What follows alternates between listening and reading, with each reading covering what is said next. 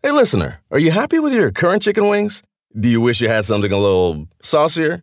If you answered yes, then it might be time for you to break up with your old chicken wings and get a new honey. Lemon pepper wing from Popeyes. Share the wings with your friends so they can see it's time to move on too. Head to Popeyes and get six piece honey lemon pepper wings for $5.99. At participating U.S. restaurants, price may vary.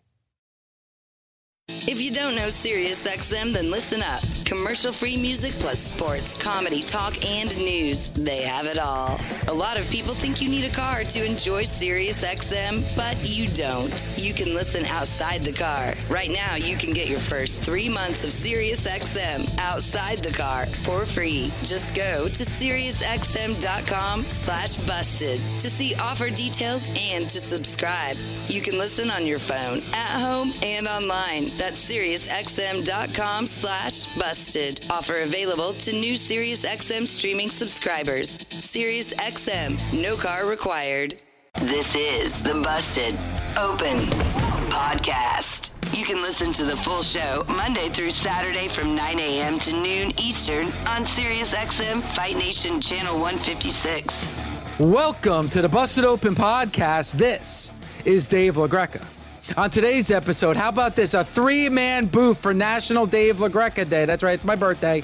It's myself and the world's greatest tag team wrestler, Bully Ray, and the innovator of violence and the landlord of the House of Hardcore, Tommy Dreamer. And boy, do we have a show for you today. How about this? The greatest of all time, the Nature Boy, Ric Flair joins the show. The greatest voice in the history of pro wrestling, Jim Ross, joins the show. Eddie Edwards gets us ready for Slammiversary on Saturday on today's show. And how about this? CEO, president, and owner of AEW, Tony Khan, joins us right before Fight for the Fall. And all that right now on the Busted Open podcast.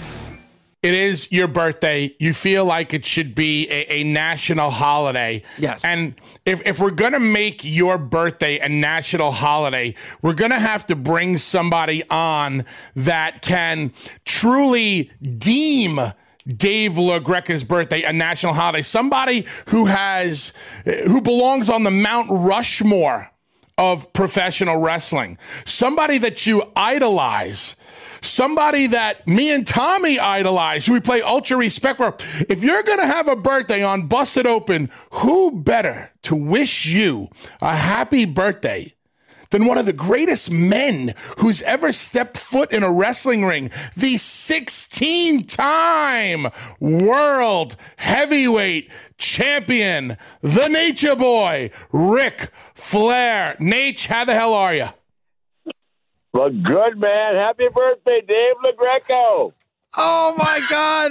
Jeez Louise, Ric Flair, the greatest of all time, wishing me a happy birthday. Are you kidding me? You think it was Tony Khan? Shit. What's that? After a build-up like that, you think it was Tony Khan? No, hell no. you are the greatest of all. You're the nature boy. You're the greatest of all time. The greatest professional oh. wrestler. The guy. They wouldn't. You're not on the Mount Rushmore because it's not a Mount Rushmore. It's a Ric Flair more. That's the name of the, the mountain. What it, what it is, it has Tommy Dreamer because uh, he knows all four sides. We call it the four sides of Flair. Absolutely. Yes. Hey, hey Dream, Dreamer has been everywhere with me.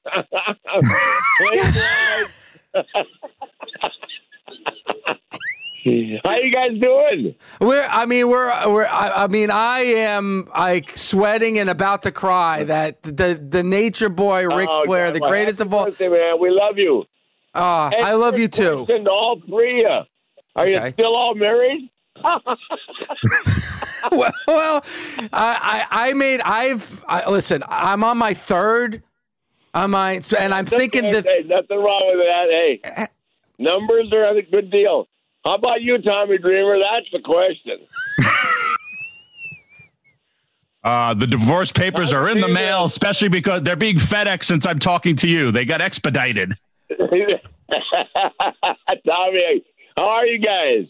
Uh, we're we're awesome. How are you, man? I mean, you know, like I alive. Not, but you don't just sound alive. alive.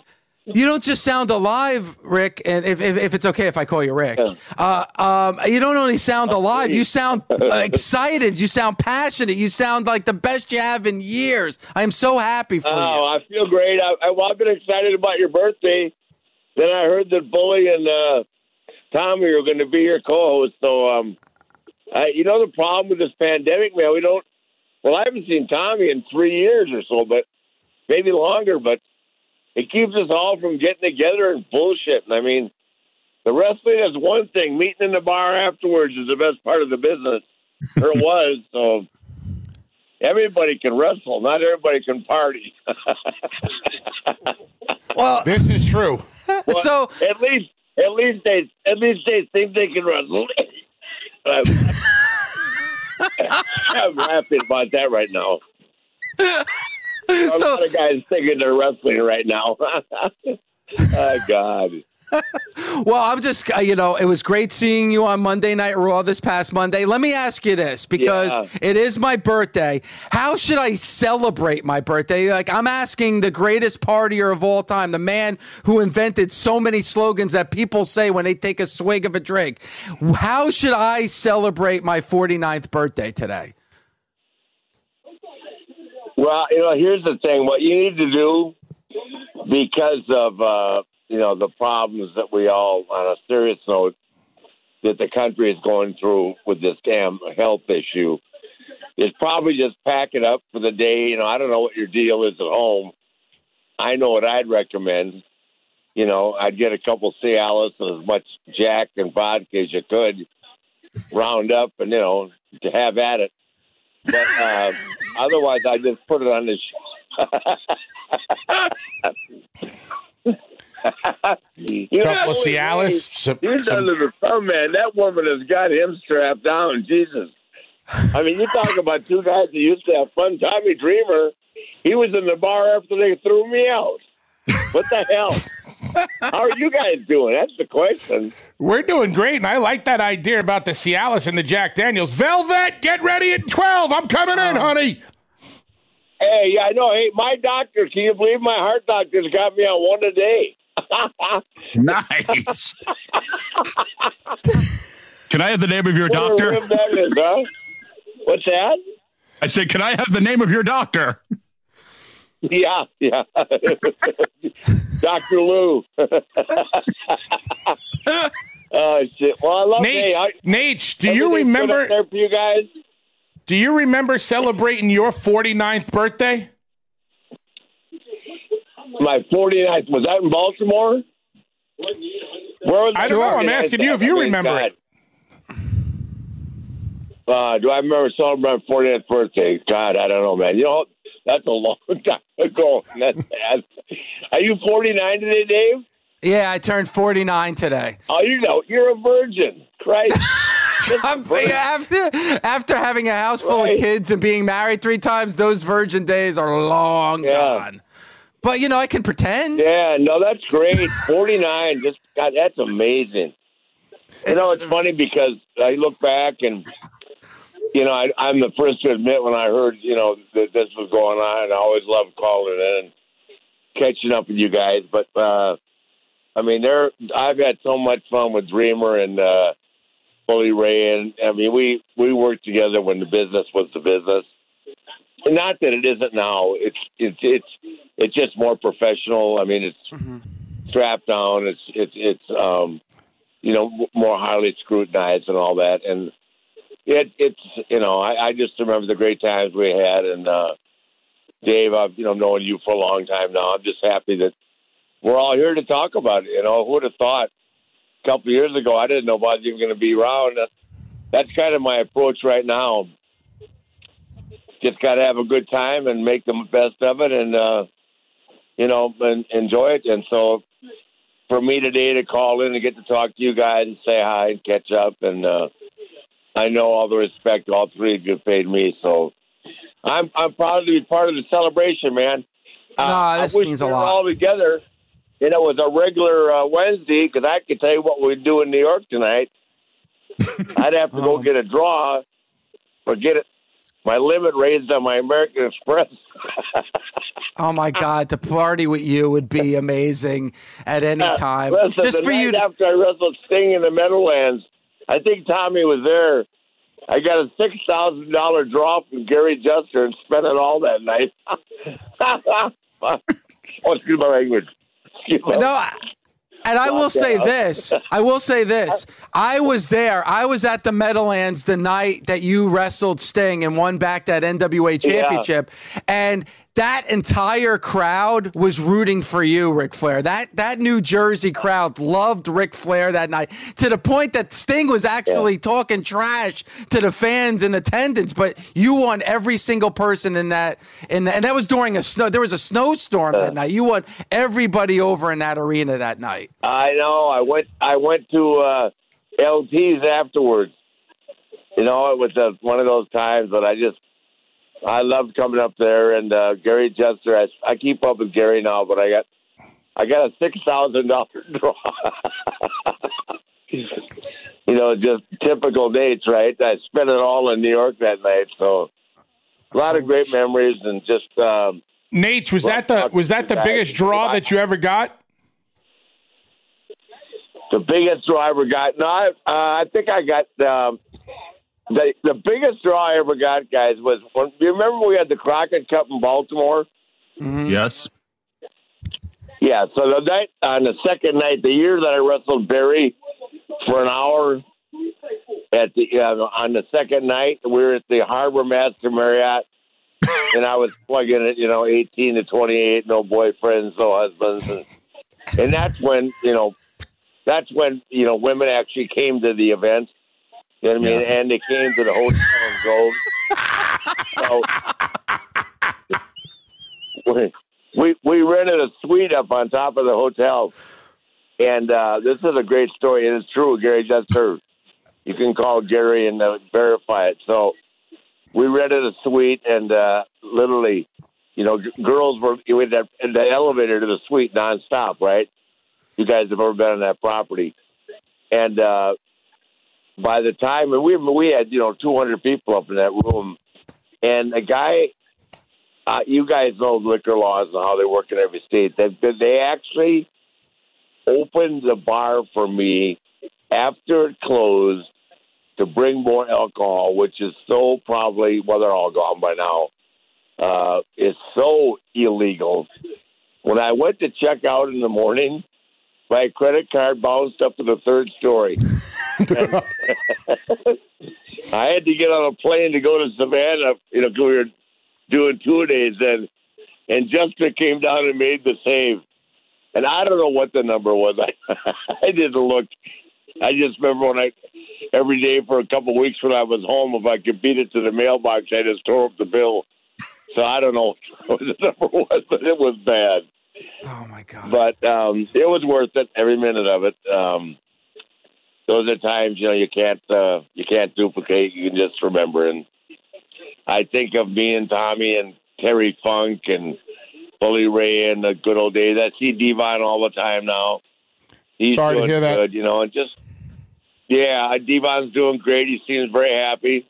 We talk about you all the time, and I'm enjoying doing that a little bit. Um, don't know how long it'll last, but you know, I'm just having a good time, and uh, uh, as thankful as I am to be able to wish you a happy birthday, Dave. It's it's fun to just say hi to you guys and catch up. Uh, this pandemic for me, aside from the, the terrible health issues that's causing the world, for me personally, it just disrupted my my way of life. I mean, I'm not supposed to go to a bar anyway, but to have them all closed down statewide, are you kidding me? what would I have done two years ago? Christ. Na- Naitch, are you are you at least having fun when you go to work? Are you enjoying what you're doing right right now with Randy? Oh, I make I'm making them have fun. Are you kidding me? I won't stop.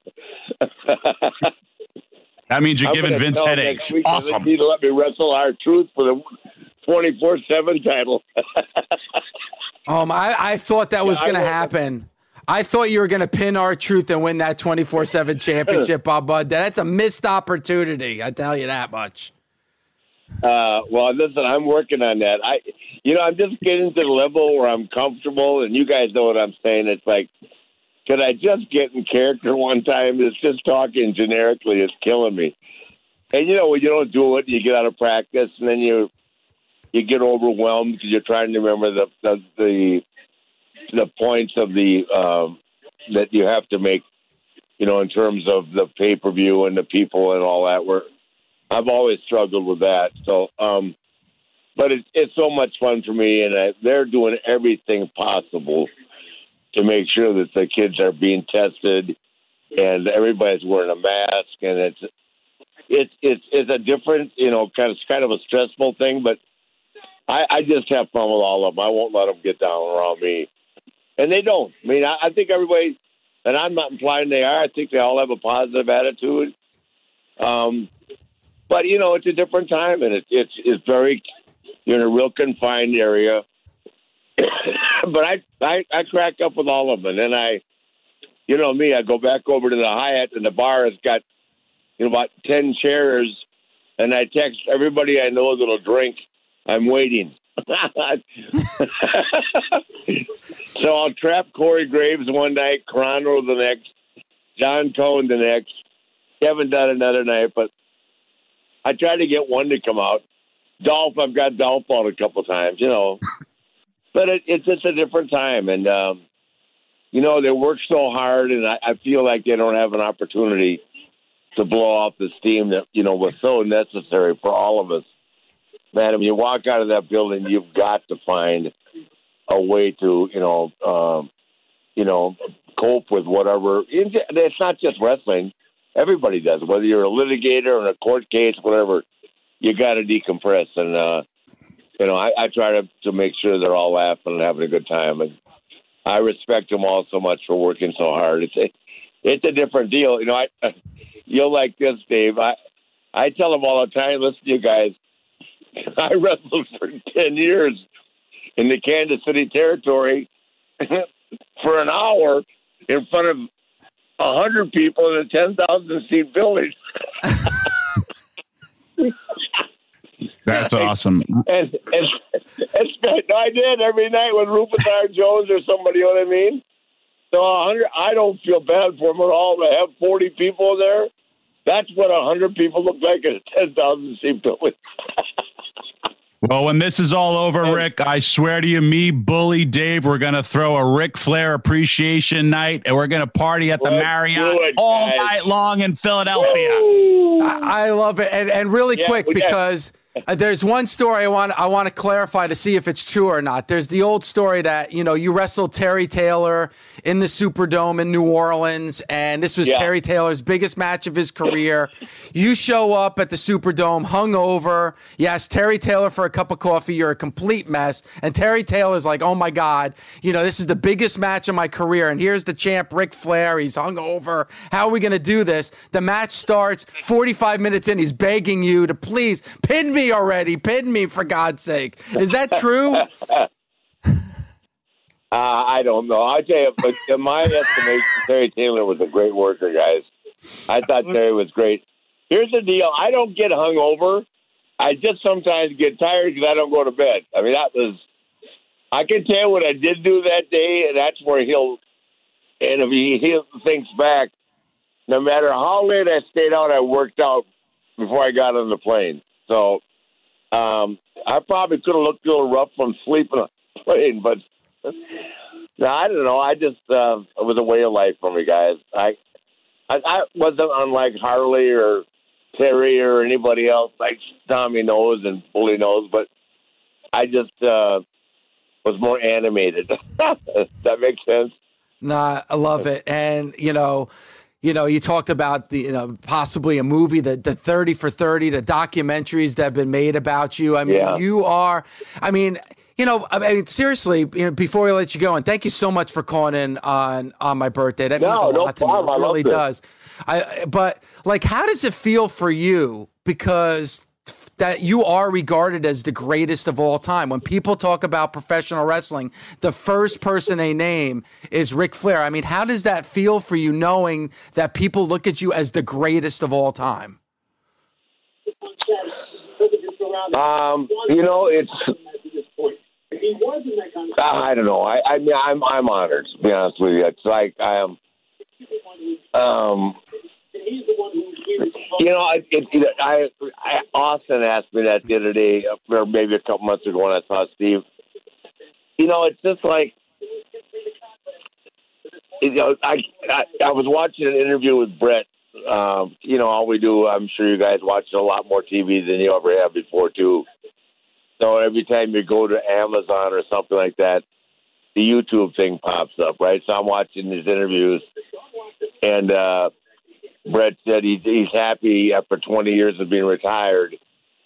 This was an interview I guess he did two years ago, and I guess he, he retired in '99 that you're happy to be in the conversation and be remembered. And yeah, that's where I'm at. You know, I mean, I just to be 71 years old and even, you know, and and I mean this sincerely, to even be asked to call that it means something to you guys and have fun. That that's what matters to me. You know, I, you know, for a guy that has done so many screwed up things, and I mean, really, man, I I was I was so wrapped up in trying to in me in the 70s and 80s. It was just uh, basically, you know, I think I knew Tommy first, but what you saw was what you got. I mean, that was me. But anything I said on TV, I basically was doing. And, um, you know, I made some terrible decisions personally, not, not wrestling wise, but personally. And then, you know, I had ups and downs. Um, you know, and, and could have performed better, but I had that anxiety issue that I, you know, I kept inside for so long because you don't want to tell. How do you tell somebody that you're anxiety? If any of you have had it, I hope you haven't. It's a terrible.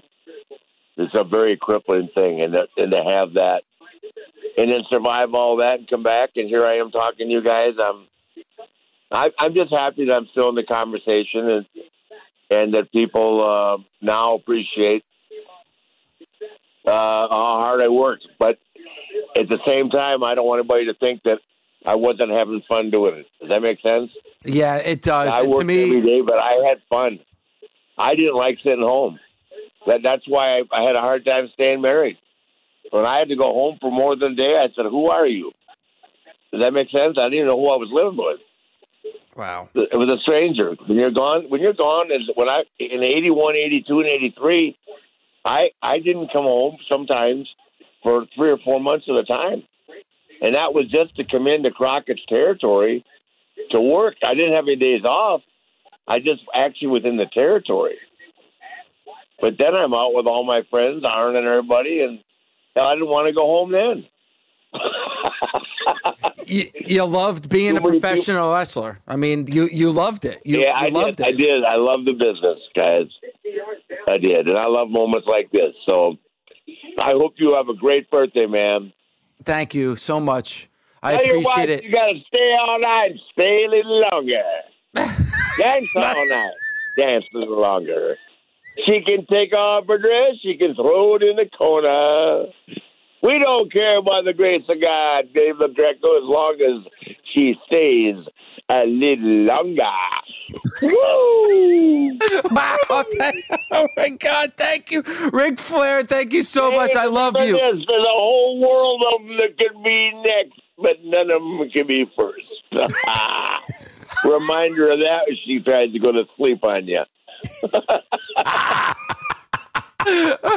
Ric, I love you so much. Thank you so much for calling it. I truly appreciate it. That you. Happy birthday, man. All right, love you, man. Thank you. Oop, All right. Tommy Dreamer, you know, are you still married?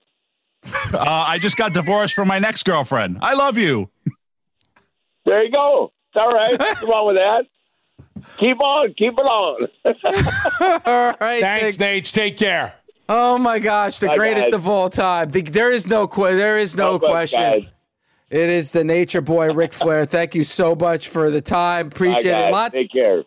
This is Aussie Football Rules America with Eddie McGuire. Pat McAfee. I think the AFL is going to take over America, and I think it's been a perfect time for me to discover it. I feel like a child. The dudes out there are just incredible athletes. The sport is so electric, it's so explosive, and I think it was the sport I was supposed to play. Catch new episodes Thursdays at 6 p.m. Eastern on Dan Patrick Radio Channel 211 and listen at home with Amazon Alexa, Google Assistant, or however you stream in the house. Let's bring in somebody who on Sunday we might be calling the new Impact World Heavyweight Champion because he's going to be involved in that fatal four way for the vacant Impact Championship. And that is our guest right now. Eddie Edwards joins the show. How are you, sir? I'm doing good, man. How are you doing? Happy I'm birthday, great. I guess. Thank Happy you, brother. you. Happy Thank you very much. birthday to Bully. Happy Yep. birthday to Tommy, whenever that is. Just happy birthday. Tommy's You one of the greats. Tommy's Gotta- one of the greats, man. Well, he's my protege. He knows he's the heart and soul of Impact Wrestling. That's what a lot of people are talking about. I don't want to. I don't. I don't like that uh, at all. Eddie, man, you got to uh, step up because we just had 25 of impromptu uh, Nature Boy. Uh, oh yeah, and telling some stories. It's too early for that. It's too early for that. I don't know if I can live up to that, but I'll do my best. Sometimes, uh, you know, I know in your history you've uh, non got to bed either, and then performed like. I've, done, I've done. I've done okay. I've done okay with the babe with the Babe Ruth approach. Sometimes, all right. Well, t- I mean, talking to some of the legends that we've had on the show, you would think Tommy Dreamer's Babe Ruth and has been around as long as Babe Ruth because people have him. co- He's like Wald. He's been connect. He's like Forrest Gump. He's been connected with a, every every major event that's happened in the world in the last fifty years. It's absolutely amazing. But it sounds like we're going to have another event take place on Saturday. We opened the show talking about Slammiversary on Saturday, and there is a lot of buzz. A lot of people are talking about Slammiversary, and I really think that this event more than any other in recent history for Impact is really a gateway for more viewers for the product. Do you believe that too, Eddie?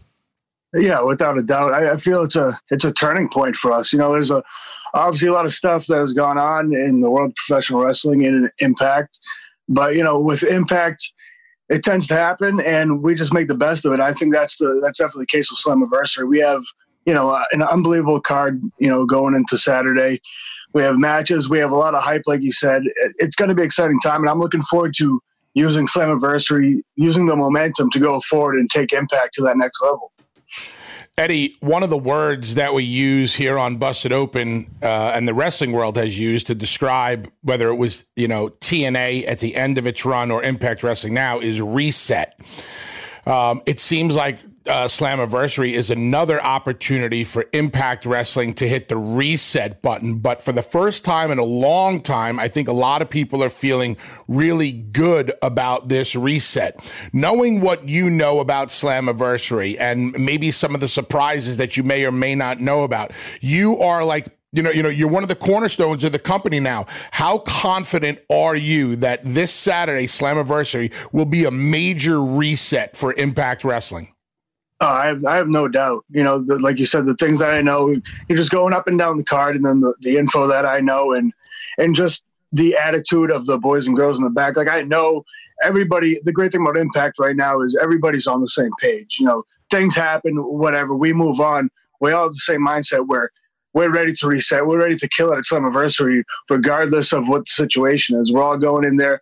We're going to do our best to make it something memorable, and I can guarantee that it will be a memorable night. Hey Eddie, uh, there is one factor because you and I text all the time, and you're like, "Hey man, what's going on with this main event?" And I'm like, "Dude, I have no clue. Maybe they're keeping it close to the vest." Uh, there is now, I guess, they announced uh, a mystery person. We don't know who that is. Um, going into Slammiversary, uh, does this worry you?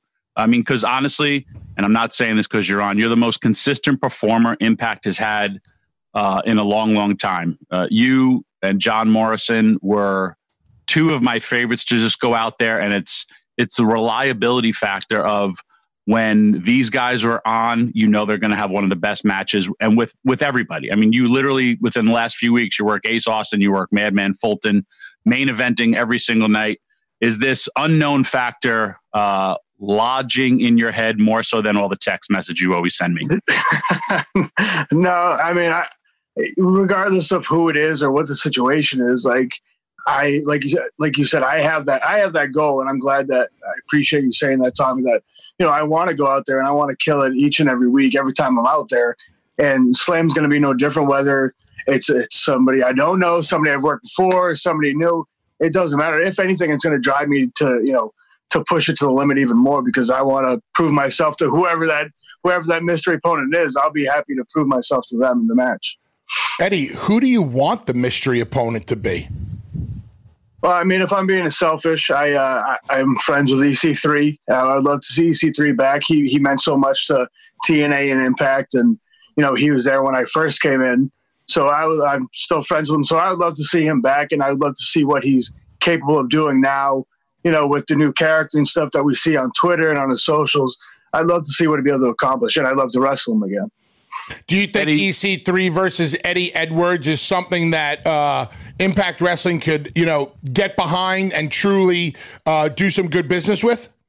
I think so. I, I, think the story can tell itself. You know, EC3, he, he's a former Carter and all this and that. And, you know, I'm kind of, I've been here the whole time struggling, doing my best to, to, you know, be the face of the company, do whatever I can to help Impact. So I think that story would kind of write itself when, you talk about a, a, face of the company, that that is a gigantic responsibility, especially in the world that we live in, the world of uh, social media.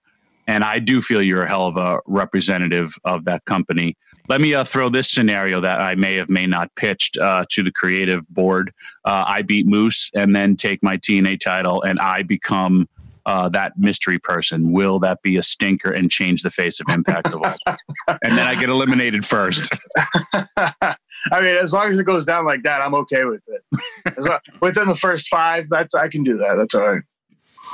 You know, Eddie, what's the vibe right now with Impact Wrestling? I, you know, I watch each and every Tuesday. I love the show. I think it's one of the better shows in professional wrestling right now. And, you know, it's funny because if we had this conversation uh, 12 years ago or 11 years ago, we would be talking about how great the knockouts division was in TNA and how a lot of times that carried the show. You look at that show right now and the way that that show opened up last night, the knockouts division is probably the best it's been in over a decade in that company. Do you feel the same way? Yeah, I mean, you look at the, the quality of, of women that we have on the roster. There's been a lot of time, I know on social media and, and between the girls themselves talking about the knockouts tag titles. Like that's we that's something that Impact could do right now because of the quality of women that we have wrestling. We can make the tag division and each and every night, any night, they could main event the show. You know, I mean, that's the that's the quality of matches that they're having, and I'm looking forward, uh, you know, to Deonna and Jordynne on at Slammiversary too. I'm sure that's gonna that's gonna be a barn burner, and they're gonna show what what the knockouts is all about. With the when you depth, oh. oh, sorry, with the depth of the women's roster, yes, there are. Um, we could go so many different ways. With for you, you're pretty much a, a, a locker room leader, unlike Moose. Um, who do you see could carry the torch for the next? Like, you know, I, I remember when Bully was, you know, with the Wolves and all that stuff, you were now breaking away and starting to excel after that, you know, the, the Hardys, the Wolves, the, uh, him and uh, Devon. Who do you see as kind of like the future? Because the men's division has a lot of depth as well for the company.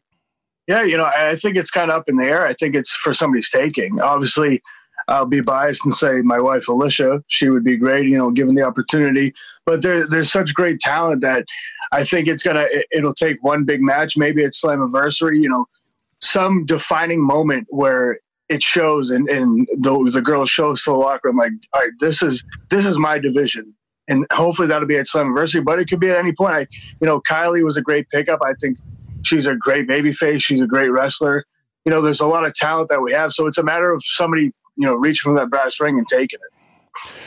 Eddie, you were around for a lot of regime changes, whether that was ownership or creative, you know, with TNA and now with Impact. Um, what makes this regime different, and why do you have confidence in this regime?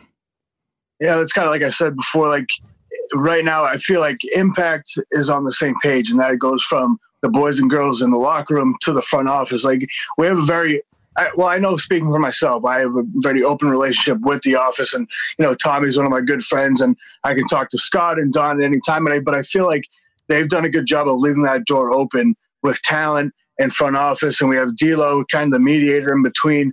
I think we have a good relationship between you know the boys and girls in the office, and it's clear that you know we're all dealing with stuff at the same time. Like things change, things happen, and like we're all in this together. So if anything, the circumstances of Slammiversary and circumstances leading in has kind of brought us closer together. I feel, you know, I text with some of the some of the boys and stuff on the side, and uh, I'm constantly reminded that we are on the same page and we have that same, you know, frame of mind. Like, let's just show what Impact's about. And you know, like you said, I've been here through numerous changes and stuff, and you know, it doesn't change our job in the ring. I go, we go out there, we kill it, we do our job, and we hope that things work out on the back end. But I feel right now, uh, you know, we're in a good place.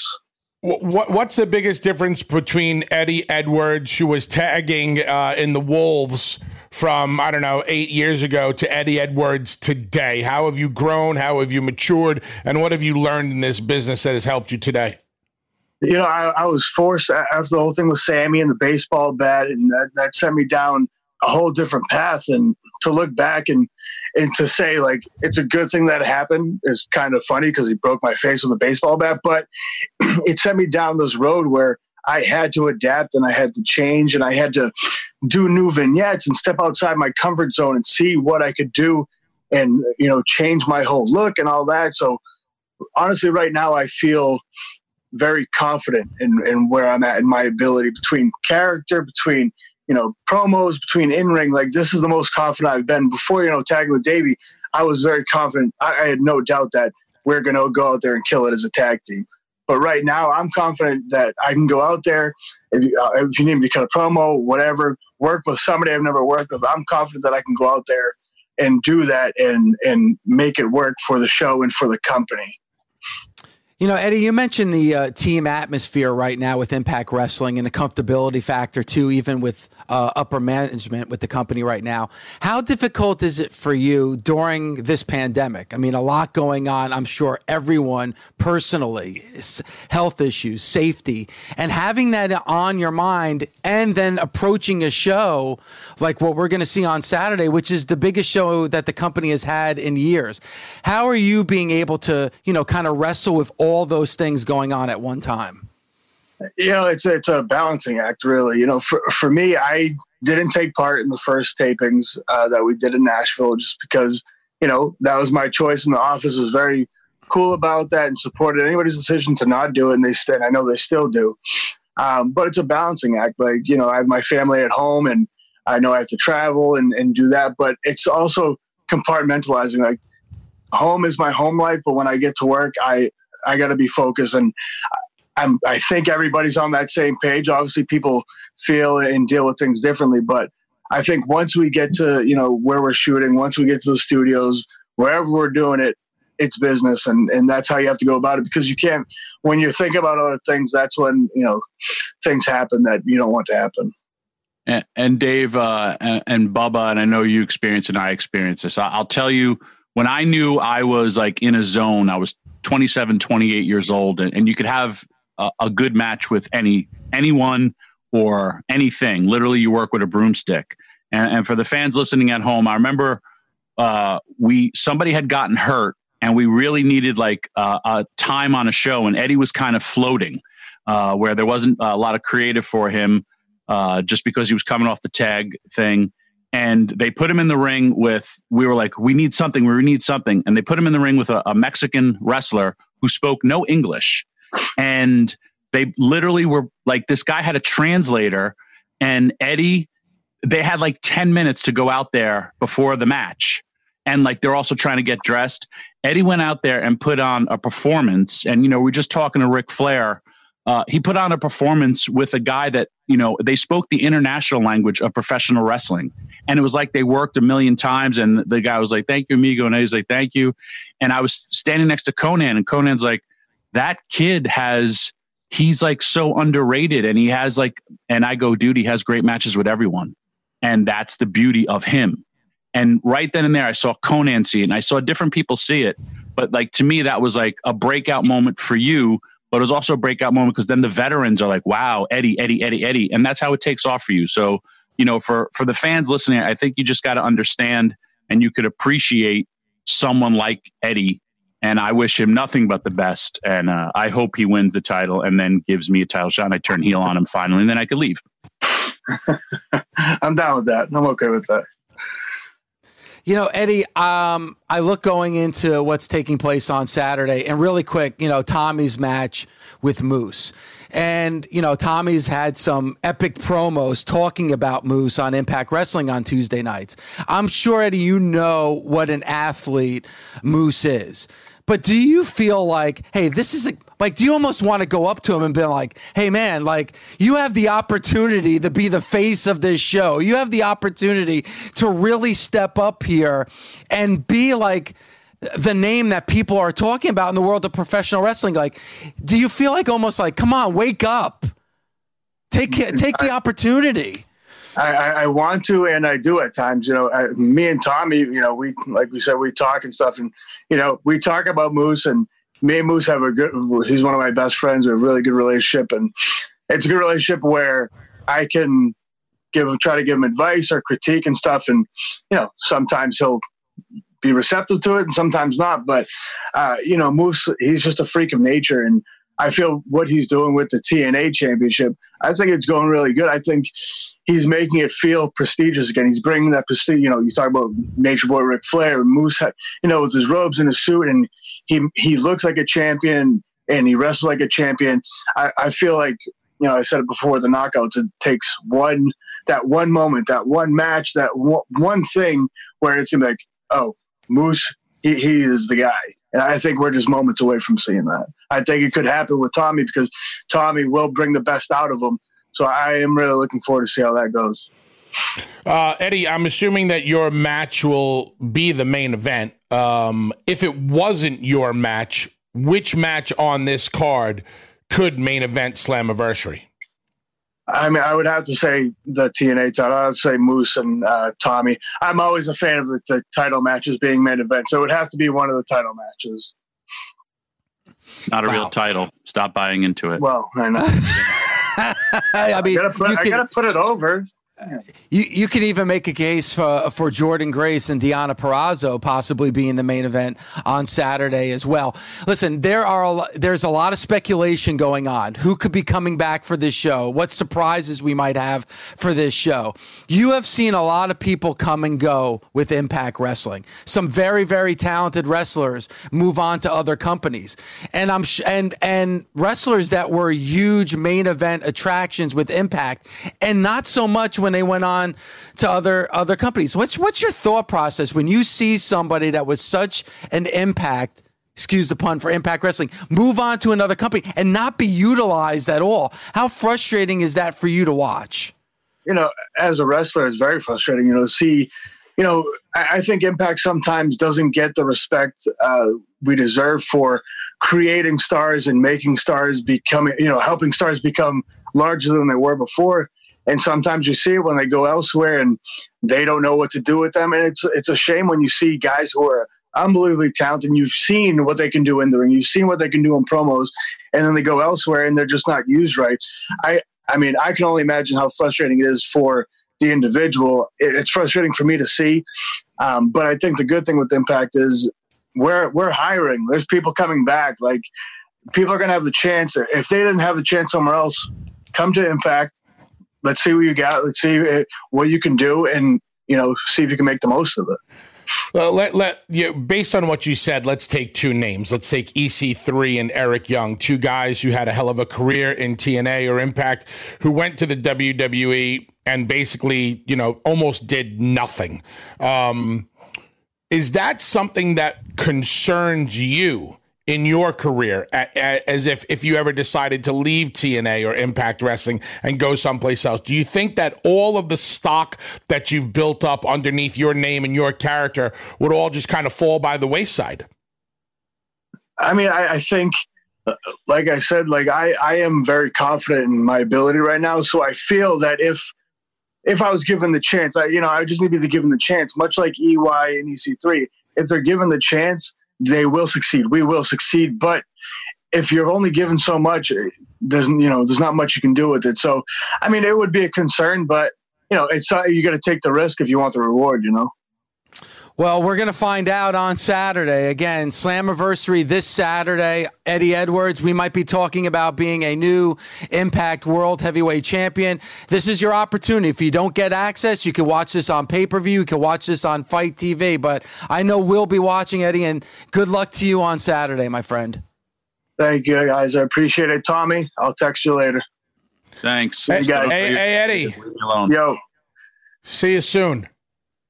Ooh. Oh. Hey everyone, this is Nicole Auerbach, and I want to invite you inside the Coaches Clubhouse, a brand new podcast from SiriusXM that examines what drives coaches on and off the sidelines. We talk to coaches from all different sports and all walks of life about their passion for the profession, their mentors, philosophies, and stories, and also what they care about when they're outside the spotlight. We'll give you a unique perspective on some of the greats in their profession, from Olympic coaches to Super Bowl champions and everyone in between. New episodes out every Wednesday on the SiriusXM app, Pandora, and Apple Podcasts. Could, could we top? Could we possibly top Ric Flair? It's not possible. Oh, it's possible. It's possible. All right, let me, I'll bring it to me. On the line right now is the greatest commentator in the history of commentators, the greatest guy at the booth, one of your favorites, if not your favorite. He's me and Tommy's favorite. Good old JR. Yes. JR, how are you today? How those calves I'm great. I'm good. What's that? I said, how are those calves doing? Well, I'm, they're not in your league yet, but I'm working on them. It's LaGreca's birthday. I know. Happy birthday, David. I, I, it's right. I, I'm not even joking. Right next to to my laptop as I do this show, each and every day, I have a copy of your book, Under the Black Hat, which I think is absolutely tremendous. It's available now. My life in the WWE and beyond. And it's so funny that I was just skimming through it and not even knowing that you were coming on because everything is a surprise. And and JR, you calling in on my birthday means a lot to me because something that I always preach on this show is something that you said to me years ago. And that is uh, pro wrestling is a community. We should support one another. And I try to take those words that you taught me every day. I turn on the microphone to do this show. So thank you, sir, sir, for the influence. Thank you, sir, for the mentorship that you've given me for the 11 years that this show has been on the air. And thank you, uh, ultimately, more importantly, uh, your friendship. So uh, th- thank you. It means a lot to me. Uh, thank you, Dave, for uh, you guys do a great job for our business. I just found that over the years we've battled and clawed to get respectability, to be noticed, to be recognized for the hard work the talents do, the production crews, all that good stuff. Uh, and I, I find it amazing, especially on these Wednesdays, where we have a div- divisive audience picking sides, and this guy's this is great. He didn't get a push for God's sakes. Give me my goddamn push, will you please? Uh, and I don't understand that. I don't understand why we can't support everybody's efforts. You know, I'm I'm probably going to watch uh, Saturday night uh, the TNA pay per view. I'm probably going to watch SmackDown on Friday. Uh, but I'm damn sure going to be involved in something tonight that we're very proud of. So I think we all should just try to support each other. It makes sense to me. It's illogical to, to be div- divisive uh, when we're already uh, looked at as stepchildren. And I think that's the biggest thing because even here with SiriusXM, which I'm very thankful to have the platform, you know, when you're a pro wrestling show, you're looked on differently than the NBA, the NHL, and the NFL. And it's a struggle already. And I remember growing up being a wrestling fan the pro wrestling fans were a community. It didn't matter if you were a WWF fan or an NWA fan or an AWA fan. You were a pro wrestling fan. It was us against them. And it almost feels like, JR, that recently here in 2020, it's like we're fighting amongst ourselves. We should be banding together and really praising and wanting everything to do well because it just strengthens each and every show that's on. I agree. Yeah, I agree. So it's bottom line is have fun. You know, pro wrestling is not about life and death. It's about having fun, entertaining people, being amazed at the athleticism. I've always said, and, and you guys have heard this ad nauseum probably, all the boys create the music. The music always comes first. And then it's up to guys like me and others in my world to provide the correct lyric to that music. So you got to have great music. And then if you do, you got a better chance of having a great lyric. It just, it just makes a lot of sense. So uh, I'm uh, I'm excited to be at this age. Hey, at this age, man, I'm just happy to be above ground for God's sakes. Much less uh, get on the get up be on the TV tonight at uh, eight o'clock your time, seven central on TNT. We got a hell of a show. I think it's going to be a yep. great show. I've, I've seen the format. It looks good, but again, it comes back to one thing: are are the talents ready to commit and have their best night ever? And I hope that a lot of them have that philosophy, and we'll see that tonight. Hey, JR, uh, you've taught me a lot of lessons, and it was Terry Funk who taught me a lesson a long, long time ago when at 55 he was doing a moonsault into the crowd. And he said, if you don't adapt with the business, the business will pass you by. And you're someone who has totally adapted with the business because there are wrestling fans for generations that grew up with your voice. And you're calling some stuff too that you may not agree with psychology wise, but you know that your audience likes it. And right you also always give your valid truth. Do you? It's not a stretch for you because I can see that you're actually having a good time doing this. Well, it's a lot of fun. Uh, it's a lot of fun to not have somebody yelling at your in your headsets. you know, we all want to create our own content, and, and the, some of the boys have never understood that unless you've been a guest commentator and and you hear this incessant racket in your headset. Uh, it's be like somebody the referee calling spots. Okay, Vince has said to do a, you know, bully. Uh, he wants you to do a drop kick. You know, it just it takes you out of your game. And we're there to create content. And if we're not good enough, all of us in our roles to do that, then we should be replaced, in my opinion, including myself. So I, have tried to adapt to the newer styles. Uh, I, have also been working on my leg slats. I got up early this morning and slapped the shit out of my thighs, my calves, this, everything so I can be ready for tonight for a little leg slap. Hell, you, you can't have a wrestling match anymore, boys. That leg slap. Bully, do you leg slap still? You don't leg slap, do you, brother? I smack myself right in the ass. I think you got a new T-shirt, Jr. Slobber knocker leg slap. That's a new yep. T-shirt. God Almighty, we need more reasons for more shirts. You know, I like shirts because they make you a couple bucks here or there, a little beer money. Uh, not to steal a deal from uh, Bobby Roode and James Storm. Uh, but nonetheless, it's business is fun for me again. And that's all I ever wanted to just have fun. Do what you do, man. You guys, look, you guys, uh, Bully and Tommy, you love to wrestle. You love to perform. You love to go out there and one up people, to be the steal the show. And, and when the day comes that you don't have that desire to steal the show, I suggest strongly as a friend to friend, get your ass out of it. I'm having, I want to have a blast tonight. To me, I want to go into the show tonight no different than I would have gone into a WrestleMania. It's that important in our world.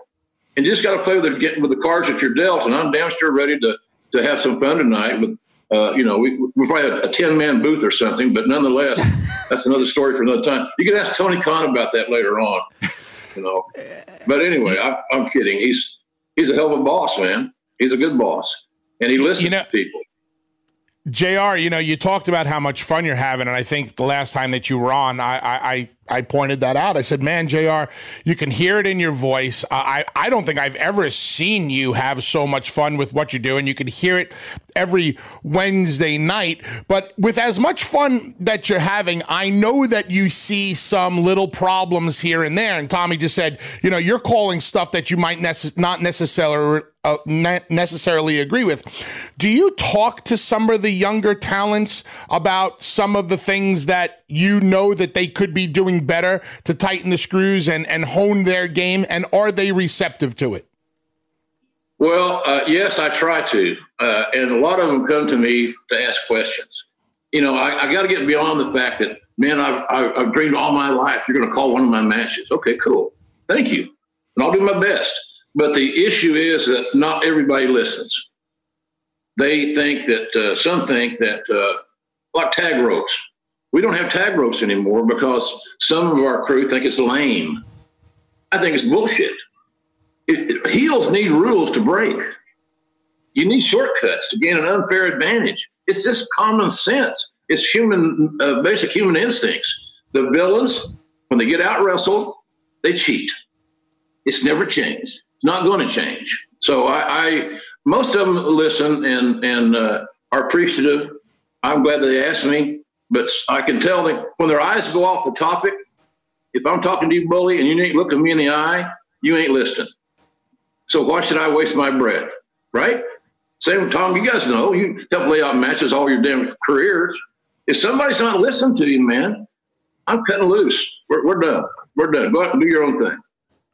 You know, Jr. Is there somebody? Is is there kind of like that? Uh, I guess you know, locker locker room leader in the back that says, you know what, good job, but you could have done this so much better, or you know, like that. You know what? Really, that was a missed opportunity. Is there somebody in the back that's kind of taken that role for AEW? I think some of our coaches are getting more, uh, taking more ownership.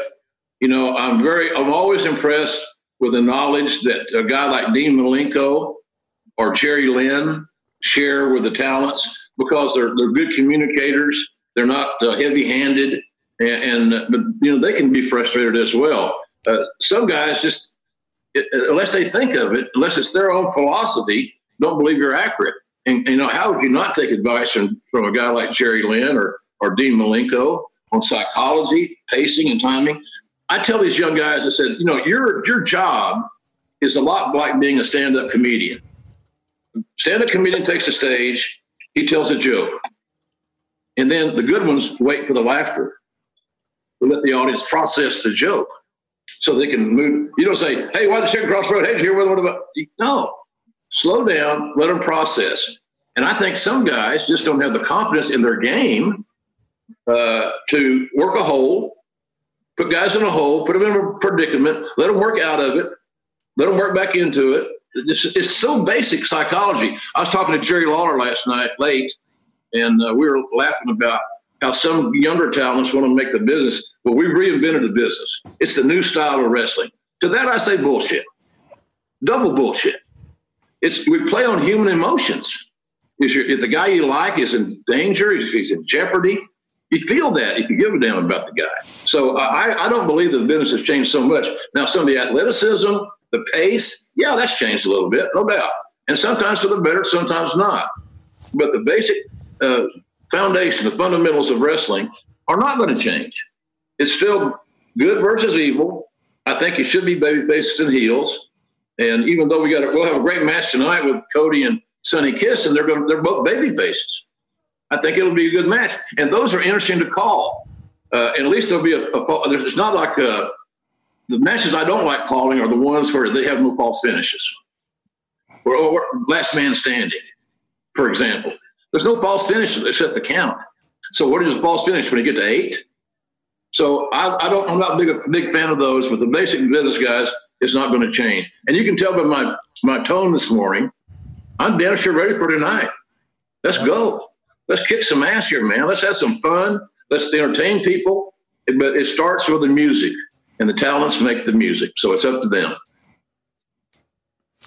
Fight for the Fallen tonight on AEW Dynamite at 8 p.m. on TNT. As you just mentioned, Cody versus Sonny Kiss for that TNT championship, and also the world championship, the heavyweight championship with Jon Moxley and Brian Cage. That should be one hell of a match. And boy, the build up with Taz and Brian Cage has been very, very interesting leading up to the match tonight.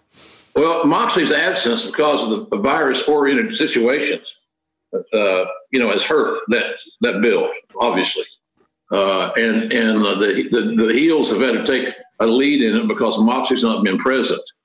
But so we we didn't get the build on that that we would like because of the virus, you know. And John's got to take care of his family, and I get that. Hell, who wouldn't? If Jan was here, bet your sweet ass I'd be home with her if she was sick, no doubt. But bottom line is is that I'm anxious to see how that match is going to be play out. I really am. I'm very curious. I'm probably more curious about that main event. It's going to go on last. I think that uh, Cody and, and Sonny Kiss are going to start off the show with that title match. So we have bookends, t- championship matches. Uh, and so I, I, just I think it's going to be a real fun show. Uh, it has the potential to be a really fun show if everybody understands what they're there for, what they do. As The Rock would say, "Do you know your role?" And the role is to get the match over, not the individuals over. It's all that I've heard you guys say here on the show, Bubba especially. You want to go over or get get over? Well, that's a that is a great question, and it's actually a no brainer. You want to get over. The win. We don't. I don't. I don't. I haven't seen the USA Today print the win loss records for pro wrestling yet, so I don't think it makes a shit.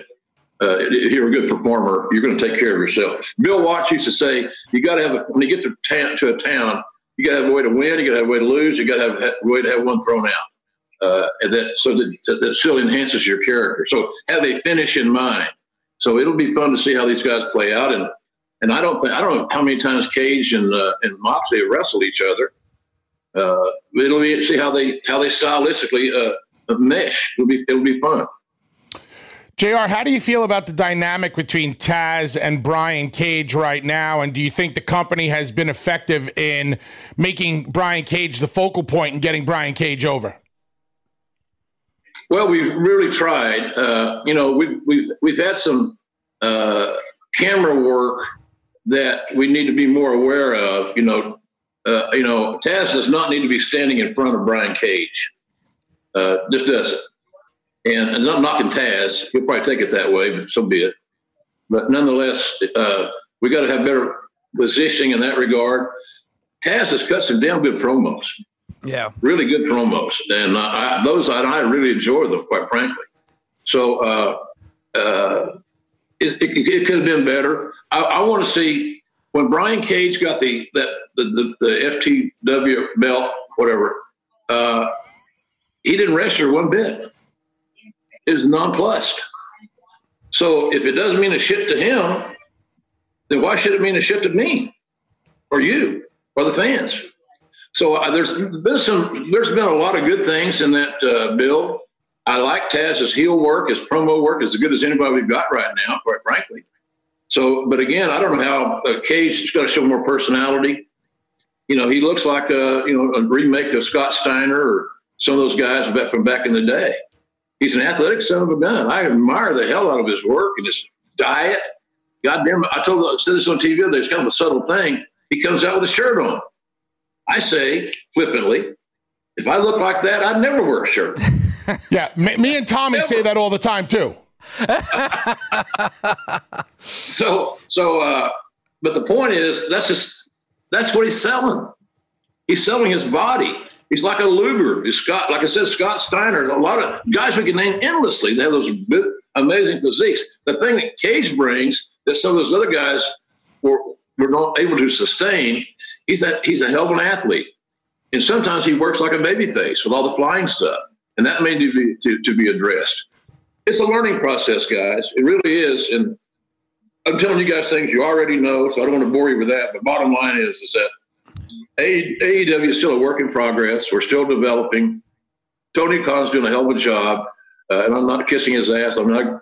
I got another year and a half in my contract, so I just bought a place down here in Jacksonville. So I'm I'm uh, I'm closing on Friday. So nice. I told him, oh, me too. Hope you, hope you plan on keeping me because like you know, Jr. Again, fight for the fallen tonight on APM on TNT. And I, I, t- I said it yesterday. I hope everybody that's listening to this show right now tunes in live to AEW Fight for the Fall tonight just to see Sonny Kiss beat Cody because Cody, as you know, Jr. Ban- banned me from AEW. It's ridiculous. I hope I hope Tony Khan shows up for the show because of my banning of it. I would think, Bully, that Tony Khan is the one person that could reinstate me over Cody. Correct? I hope he doesn't, but yeah, I do agree. Uh, that, that's very nice. Now, on that end, so, and the other thing, JR, and I know you listened to the show. I don't know if you heard the show yesterday, but Conrad Thompson is suing me. I got a four page letter from his attorney yesterday. He's suing me because of our chair dance competition on Monday. He wants the championship title. He's holding it over my head. So, uh, if you could talk to Conrad too, any kind of legal advice you could give Conrad to sway this whole chair dance competition would help me a lot. I mean, I'm getting banned from AEW. I'm getting sued from Conrad Thompson. You know, today's my birthday. Not a good week for me, JR. You'll survive, Dave. You're resilient. You're resilient. Dave, I'll give you my attorney, Tricky Dicky Heyman's number. He, will take care of it. There goes well, my you know, savings uh, account. that was. Hey, have those videos been posted yet of the of the, cos- of the dance off? Some of the videos have been posted. Um, not my my uh, shine, most shining moments, Jr. by a long shot, but uh, the fans seem to enjoy it. So as that Bully Tony and Tom, a they look Tony contains a brain surgeon, huh? again, Jr. Hot in high school. She had everybody do her homework for her. She doesn't know the difference between four and nine. They look very similar, four and a nine. She don't know numbers. she doesn't know numbers. So you know that. I, she blames it on the she blames it on the three hour time difference. Well, get your ass out of bed, set the alarm clock, get up and do your business. She's there. she reminds me a lot of old school divas, airheaded. But oh, she's an Oh, interesting character. I'd rather see her dance than judge, quite frankly. And I, I want to see Conrad's chair dance, and, you know, because I think it, he may. You didn't hear much of Conrad after that, except from his lawyer. I think Conrad was convalescing. I think he blew up. I think he blew up in the chair dance and had to get, get a second wind. So he's a good guy. We are, by a matter of fact, tomorrow show you how this JR's grilling thing goes. The podcast. My show tomorrow is about Bobby Lashley. You think Tony Khan cares? No, and be entertaining. Uh, enjoy. I mean, it's a positive show. It's not how bad Bobby was booked or whatever. It's about my experience with Bobby and what and, and and the guy that he is. And I have a lot of respect for Bobby Lashley. He's underutilized, but nonetheless, we all know that. But the bottom line is, is that Conrad does a great job with, for, with me, and and uh, it's been a lot of, a great experience, quite frankly. Seriously, uh, working doing podcasts with him. I like to. Hey, I tell him that we're. I tell Conrad. I said, you know what, really, Conrad, you and me are the McGuire twins of podcasting. Billy and Benny McGuire. We're the, Me and we're the Bubba got our goddamn- mopeds ready on this show. Oh yeah, baby. And hey, I refereed a match. I, I refereed matches with them one summer at spot shows in Oklahoma. And you know they couldn't have the, every match was a Texas tornado tag because they were so goddamn fat they couldn't get through the ropes. So once they got in, they couldn't get out. They were done. I remember Bob Sweetan. Bob Sweetan beat the shit out of them in a little spot show. We had a good house. And when they got back to the to the uh, shower, I, I wrote this one of my books. Uh, they were crying, I mean, literally crying because he hurt them. And so uh, they said I, I, they were in the shower. Now this is a sight: two six hundred pound guys naked in the shower. And they they asked me, said, "Will you wash our back?" Sure, brother. I'll wash your goddamn back. No problem. As long as you make, your, as long as you make the town tomorrow night because I got a good event. Oh my gosh! Oh, Again, fight for the fallen tonight. Dave, if you ever want to come in the shower with me and Dreamer and wash our backs, you can do it. I, why do I Okay, have a feel I'll- I might be I'll forced to do that one time? Fight for the Fallen uh, tonight, 8 p.m. AEW on TNT. Again, Cody, you know, putting his AEW TNT championship on the line with Sonny Kiss. And then again, Jon Moxley, your AEW World Heavyweight Champion, going up against Brian Cage. JR, it means a lot that you called in today. Uh, you are the greatest voice in the history of pro wrestling. If you want to watch the chair dance competition from Monday, we do have some clips on Twitter, but also you can watch the entire competition on the SiriusXM app. Our video department did a wonderful job of putting that up there. So if you want to laugh and cry you can watch that chair dance competition. And, and Jim Ross, you mean the world to me. And, and thank you so much for calling in today. I'm proud of your work, David. And you got some good sidekicks there that keep the, the hold the water, carry their share of the water. Uh, two guys I respect a lot. And uh, I, I'm just so glad. I hope the wrestling fans realize that Busted Open is a tremendous forum for our business. Any wrestling fan should always listen to Busted Open. You get information, you get entertained, and because you guys give a damn. And I give a damn too, and I appreciate you uh, having me on. And Dave, really, seriously, happy birthday, buddy. Enjoy your day. The biggest name. Best in baseball. Derek Jeter, what a player. You can't say enough about him. He's a winner. Derek, welcome to Cooperstown. The best in baseball are on MLB Network Radio. We'd like to welcome Derek Jeter. One of the things that I've always struggled with throughout my career is enjoying the moment and enjoying the journey because it's always like, what's next? What's next? This is it. There's nothing next. This is the highest honor. MLB Network Radio, Sirius 209 XM 89, and on your phone with the Sirius XM app. The president, CEO, owner of AEW, Mr. Tony Khan, Fight for the Fallen, taking place tonight on TNT, 8 p.m. And also, so much going for charity with what's going on with COVID 19. Mr. Khan, thank you so much for joining Busted Open today. Really appreciate it. Thank you, Dave. Thanks for having me. I really appreciate it. Uh, it's great to be here. Uh, it's great to be able to promote Fight for the Fallen tonight. Uh, just to give a little bit more background on the charitable aspect of Fight for the Fallen, we've got a website, AEWFightForTheFallen.com, where you could make donations if you're able to to Florida's First Coast Relief Fund and Feeding Northeast Florida, which are initiatives that are helping out in the wake of the mess that COVID's left because COVID's really punched us all in the gut and made it very difficult for so many people, not just in America, but all over the world. Here uh, in Jacksonville and around Northeast Florida, it's been really bad lately and uh, trying to do something to get back to the community.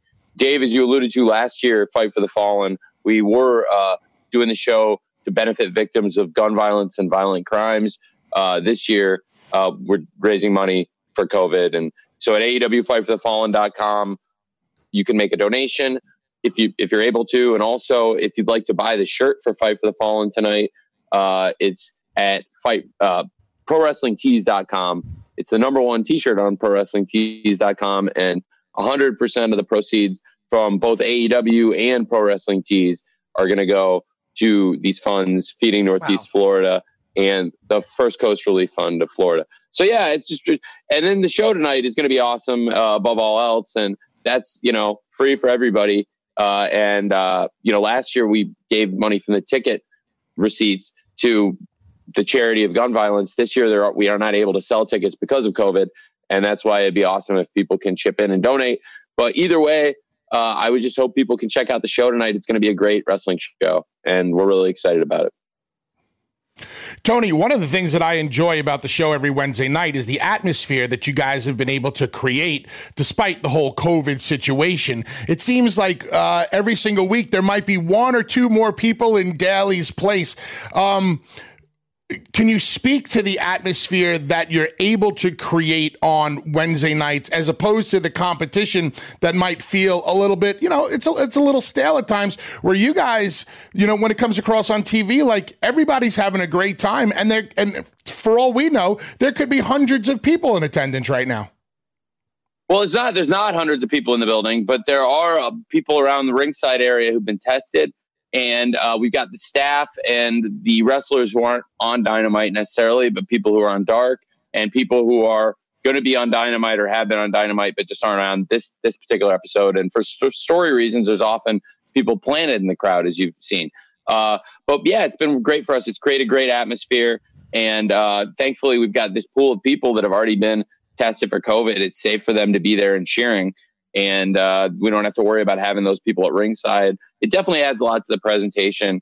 Uh, I, I don't. You may have heard me say this in another interview, so I hope I don't want to uh, beat people over the head with it. But I, it was a non wrestling show. I got the idea from because I was watching the Tonight Show, and uh, Jimmy Fallon in the early days of the pandemic when he was still doing the show in the studio had his writers and his band out there, and uh, I thought this was really neat uh, that they were able to do this and keep the show going, and they had the atmosphere and it was more intimate, sure, but it still conveyed a lot of the excitement, and it was better than having dead air out there. So I really appreciate you saying that, and I feel like uh, it's had the energy of like a, a you know a territory a studio show, but we do it in this giant amphitheater, so it's pretty cool because to have like the atmosphere and excitement of old studio wrestling, uh, but have this state of the art set. It looks pretty cool, so, and uh, obviously some of the highest pace, coolest wrestling stuff you're, you're going to see.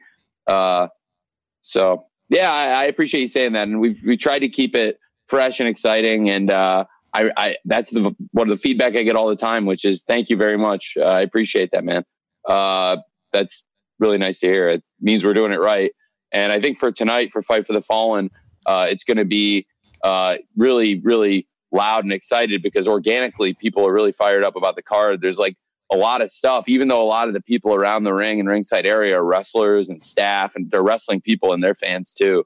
And everybody's excited to see Jon Moxley versus Brian Cage uh, for the AEW Championship tonight, FTR versus the Lucha Brothers, Cody versus Sonny Kiss, and the Elite versus the Jurassic Express. They're all matches that the roster is like really fired up about. We have the Nightmare Sisters, uh, Brandi and Allie in action, and a lot of Chris Jericho tonight. Chris Jericho is going to be doing a promo in the first hour. Chris is going to come out and talk, and it's going to Chris on the mic is great, but also Chris is going to do the second hour on commentary, which adds a lot to the show. When whatever we're able to get Chris on commentary, uh, we're very fortunate that we can do that. Hey, Tony, Tommy. First of all, I got to make this official. There you go. Yes. Yes. Um, wasn't your first vision for this based out of an episode of South Park when you had? Uh, I remember you tweeted that, and I just was like, I, I, I'm I'm a big fan already, and I was just like, this is the guy. Please tell me about this. Yeah, the WTF episode of South Park. The, the, I think the Wrestling Takedown Federation is their like backyard company in South Park. They had a set. Uh, the way they set up behind their house, they had set up like bleachers in the backyard, but the way it looked, it was like theater in the round, kind of. Uh, and that was the amphitheater feeling I wanted to create. So instead of uh, putting the ring up on the stage where it would only be exposed to one side, it was like we could put the ring down in the pit. Uh, we have this great big concrete pit uh, and instead of using it as like a mosh pit, we could put a ring down there. And when you look at the two side by side, I took a photo and posted it on Twitter and side by side with the South Park ring. It was like, here's the inspiration, here's the actual fight for the fallen setup. Uh, so that is true uh, that the fight for the fallen set. And then what came after that, which is our January 1st homecoming episode, which is uh, best number we you know did all year uh, for the big homecoming episode. And then, really, uh, through this pandemic, for most of the shows, it's been our home Daily's place. But uh, yeah, who knew? Thanks, here with Tony Khan. Here with Tony Khan again. Fight for the Fallen tonight on TNT. Go to AEWFightForTheFallen.com for donations for supporting Florida's response to COVID 19. Also go to ProWrestlingTees.com for the number one shirt on ProWrestlingTees.com right now. The Fight for the Fallen for all donation. Again, 100% of those donations going to support COVID 19 in the area. And Mr. Khan, listen, I know you have a lot of respect for Bully Ray. I know you have a lot of respect for Tommy Dreamer. But let me say this like, and I get it, Tommy wearing the Jacksonville Jaguars hat. But I got to call him out for being a bit of a fraud because he's only wearing that hat because you're on the air. He would never. He's he's a fan of multiple teams. Now, Mr. Khan, coming from the world of the NFL, do you really have respect for people who are frauds like Tommy Dreamer? I appreciate like when somebody comes into the owner's box and like cheers to the Jags and wears the Jag stuff. So I I can't control or condone what Tommy does off the air when he's not in front of me, but certainly whenever I've been around Tommy, Tommy wears the Jag stuff and, and likes the Jag. So I can't attest to the fact that Tommy's a fan of all these other teams. Although I have seen some evidence of it on Twitter, I look the other way. And uh, when uh but whenever I see Tommy, Tommy's always wearing Jag stuff. So I like to pretend that that's how it really is. He's come to the games and uh, hung out with me, and uh, I don't actually. I'm working during the game. I don't get to hang out, but he, Tommy's hung out with my family in the box, and he's been in the owner's suite, and I've come up and visited him at after the game and stuff, and he's uh, been a great guest. I haven't had to have Tommy ejected from the owner's suite or anything like that. So, even uh, even for eating all the food in the suite. That's uh, it's the food is there to be eaten. Food is there to be eaten. Well, listen, I, I want to go to a game too, but I want to go to a Fulham game. I I, I, I want to go to the real football game. That's great. I would love to have you. Please, anytime. let me know. Trust me, I'd Uh, love to go. If, if you, I mean, when the when they open the border for, for you to go, I mean, you, I, you, you know, if because if you went now, I guess you could go, but you'd be in quarantine for a Yeah. few weeks when you get there. And um, it's one of my favorite cities. I mean, it's my one of my homes, along with being here and back in Illinois. I have a lot of homes, but uh, London is probably my favorite place in the world, and Fulham being at the matches is my favorite thing. And that's been one of the really hard things about the pandemic. I was there right before the border shut down and came back uh, in late February and haven't been able to go back and forth. Uh, we're at a really exciting point in our season, trying to get back to the Premier League, and I think we have a good chance. So. You guys are in fourth right now, right? Yeah, uh, the playoff is three, four, five, and six, and the worst. I mean, we're in the worst we could do is in the playoff. Uh, we had a result yesterday. We had a draw. I would have really liked to have won that match, and it would have kept put, put us in a position uh, where we would have been up in third and and climbing. Um, but yeah, well, highly likely we'd be in the playoff unless something uh, cool happens. If we win our last two, you never know. Uh, but we would need some help. Well, to you know, automatic. Bully wants to go to soccer. Tommy wants to go to the NFL game for the Jaguars. I just want to go to an AEW event. You know, I, I don't know if you heard, and maybe somebody took uh, liberties that he shouldn't have been able to take. But I was banned from AEW by Cody. Cody came on my show, on this show that I founded. That's the number one sports talk show on Sirius XM, and he's banned me from AEW events just because of my taste in movies, Mr. Khan. Just because I prefer Police Academy over Star Wars, he banned me. I knew you must have done something really bad. That's that's pretty bad. I can now, now I now I see what happened. Uh, I don't know, man. I'll try. I, you know, yeah, I'll I'll sneak you in the back, man. I mean, I mean, uh, when you, know, I- sneak me in, you're the president, you're the CEO, you're the owner. I don't want to I mean- offend Cody. He's gonna have a big match tonight, and then he's going to be thrown off, and he sees you on national television, and and could get tripped up, and all of a sudden, next thing you know, we got Sonny Kiss as the TNT champion. Could happen either way. But I hope he. uh, I hope we do. you- I hope we have a new champion. I hope Sonny Kiss kicks his ass tonight. I I said it on the show yesterday. I want everyone who's listening to my voice right now. I want every single fan of Busted Open to tune into AEW Fight for the Fallen to watch Cody lose that TNT championship. You know, there's another show. DVR it. Watch it later. Watch it in the morning. I want everyone on social media watching Fight for the Fallen and tweeting about Sonny Kiss kicking Cody's ass and winning that TNT championship tonight.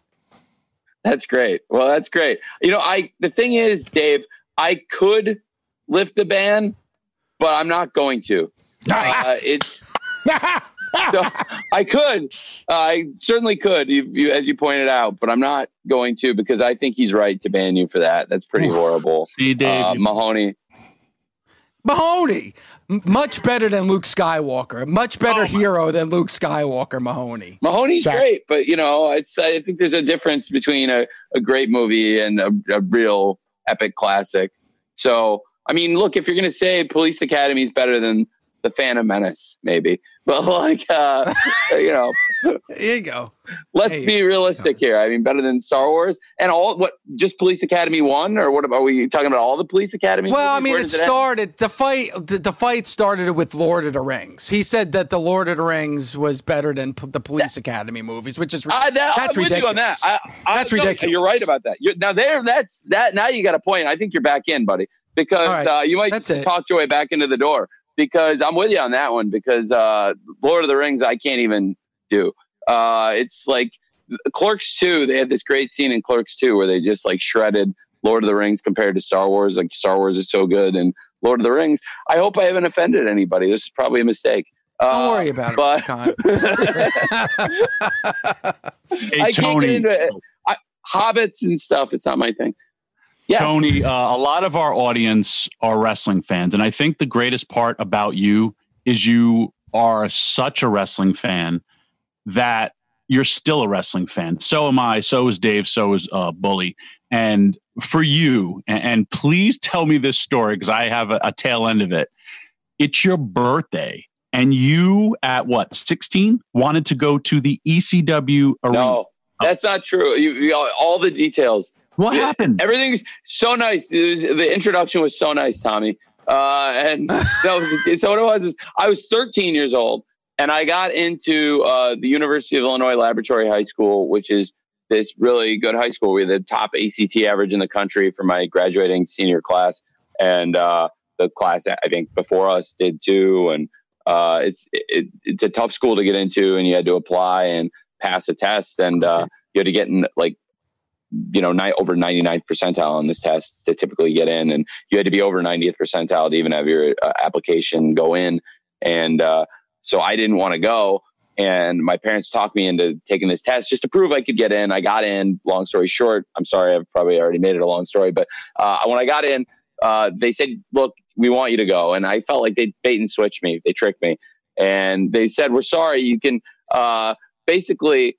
Uh, we'll do almost anything you want within reason. Like we, we really want you to go to the school. So I said, okay, uh, if that's the case, uh, then I want to go to ECW and I want to go to these two shows. And it was uh, the RSPW convention weekend. And I thought it would be a great time to go. And it was the doctor is in.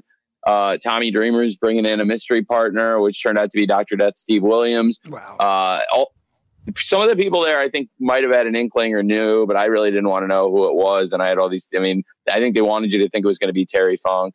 Uh, could have been Terry Gordy, but, uh, you know, it was Steve Williams. And, um, and then for me, uh, it was so cool because Chris Jericho wrestled his last two matches in ECW on the two shows I went to.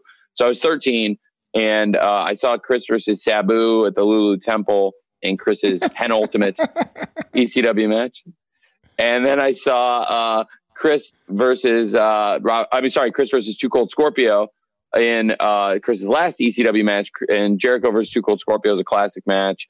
Then they had the intermission. Obviously, the the Dudleys were featured on this show in '96. It was an earlier iteration of the Dudleys, but Bully Ray was there, and uh, Tommy was there, and Taz was there, and uh, so many people uh, uh, that I love and and they're close to me now were there and uh, it, it was cool. So it was like my one big request after my parents pulled what I thought was the ultimate bait and switch on me. That's Tony. Tony, one of the biggest compliments I've been paying AEW, um, at least a compliment from me, is the the the relationship that AEW has with its fan base, and I liken it to the relationship that ECW had with its fan base. And you know, one of the most important aspects of ECW were the fans, if not the most important aspect of it. With AEW, we see this same loyalty with your fan base, whether it's buying tickets to your live events or, or now watching your TV show and being ultra loyal on social media. Um, how much of that 13 year old kid that was at the Lulu Temple or was at the ECW Arena has carried over into your product because you got to experience probably one of the most special times in pro wrestling history? A lot. I mean, a lot. And it's all in the name of the show, even because Dynamite's a show I've been writing since I was 12 years old. And there's been a lot of different companies, and there's been an NCW and an ACW. There was never an AEW until this AEW, but there's been a lot of Dynamites. And, uh, you know, Fight for the Fallen uh, is like I've always wanted to do a big wrestling charity show. And when we came out and did Double or Nothing, Fight for the Fallen, you know, which was tonight again on TNT, uh, is one of the things I always wanted to do, uh, especially after dad, you know, eight years ago brought our family to Jacksonville and, and bought the Jaguars. And uh, when we started AEW, I always wanted to do a show like Fight for the Fallen and give back. And uh, so it's always been a dream for me uh, to do this and uh, to, to be the president of a wrestling company and frankly to, to book matches. And uh, being able to do that is, is one of my favorite things. I've sat in the chair next to Tommy. Tommy's agent in matches on my shows, and uh, he's great. And uh, he, he knows how much I have fun doing it, and he can tell you firsthand from experience, like uh, how much I enjoy doing it. And frankly, since last time I saw you in the chair and we did it, uh, uh, I've learned a lot, so much from all the people we work with, and I I feel like the shows in the next you know in the coming years can get better and better and better, and that's what's really exciting because I think we've done some of the best wrestling anywhere in the you know in the past year, and I think it's only going to get better. And tonight is a show we've been building to for a long time, and I just really appreciate you guys having me on and giving me the chance to plug it and to plug the charity because it's really important to all of us too. And again, I'm going to leave it, it like this. Oh, sorry. I just want to say, Tony, you've changed the wrestling business for the better. I can't thank you enough personally and professionally because I love the wrestling business.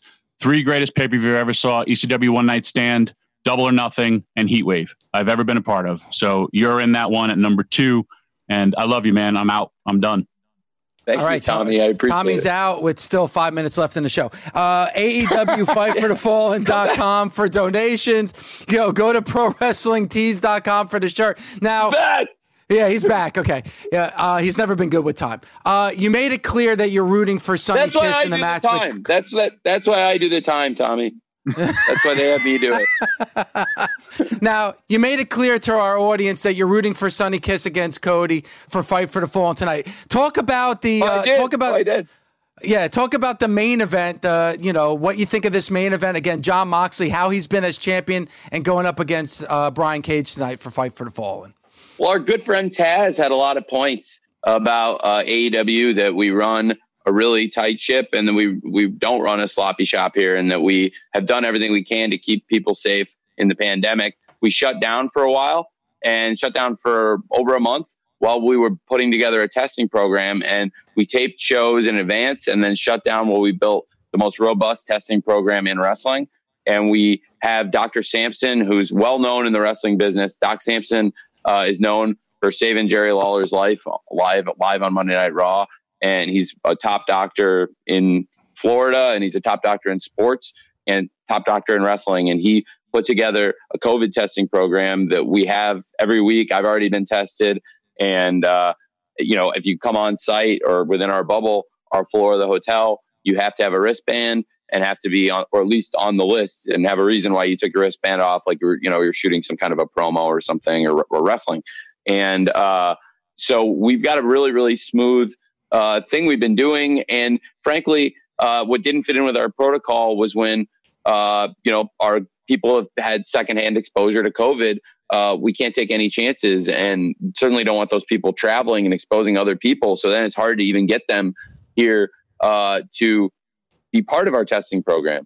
And in this case, John's wife had been exposed, so we were concerned. And then John's wife tested positive, and uh, so what we had to do was then John had gone and gotten a test with her. He was negative, but since she was positive, we're concerned that maybe he could have been infected since while they were waiting for the result. John went back and took another test. Again, he was negative. We just felt like, uh, why take a chance? This match is so huge to us uh, everything great is worth waiting for. And in this case, Taz really poured gasoline on the fire and helped make the match bigger than ever. And now, uh, tonight, Moxley versus Cage is a reality. Both guys have passed their COVID tests. Taz passed the COVID test. Everybody here has passed, and it's going to be a great show tonight. Moxley and versus the, Cage. We'll see what happens. Uh, AEW fightforthefallen.com for the Fallen for all donations. Again, please watch Fight for the Fallen tonight live on TNT at 8 p.m. And again, also go to prowrestlingtees.com, buy the Fight for the Fallen shirt for donations. And Mr. Khan, it's been an absolute pleasure having you on the show today. Thank you so much for your time. Really appreciate it. And I hope you're the next time we have you on, you're an Emmy Award winner as well, because what you've done for the world of pro wrestling is has been really, really great and I hope I'm back in the Premier League with Fulham and uh, and go Jags and fight for the fallen. Thank you, everybody. Thanks for listening. Catch us Monday through Saturday on Busted Open from 9 a.m. to noon Eastern on Sirius XM, Fight Nation Channel 156. The Busted Open Podcast. The longest field goal ever attempted is 76 yards. The longest field goal ever missed? Also 76 yards. Why bring this up? Because knowing your limits matters, both when you're kicking a field goal and when you gamble. Betting more than you're comfortable with is like trying a 70 yard field goal. It probably won't go well. So set a limit when you gamble and stick to it. Want more helpful tips like this? Go to keepitfunohio.com for games, quizzes, and lots of ways to keep your gambling from getting out of hand.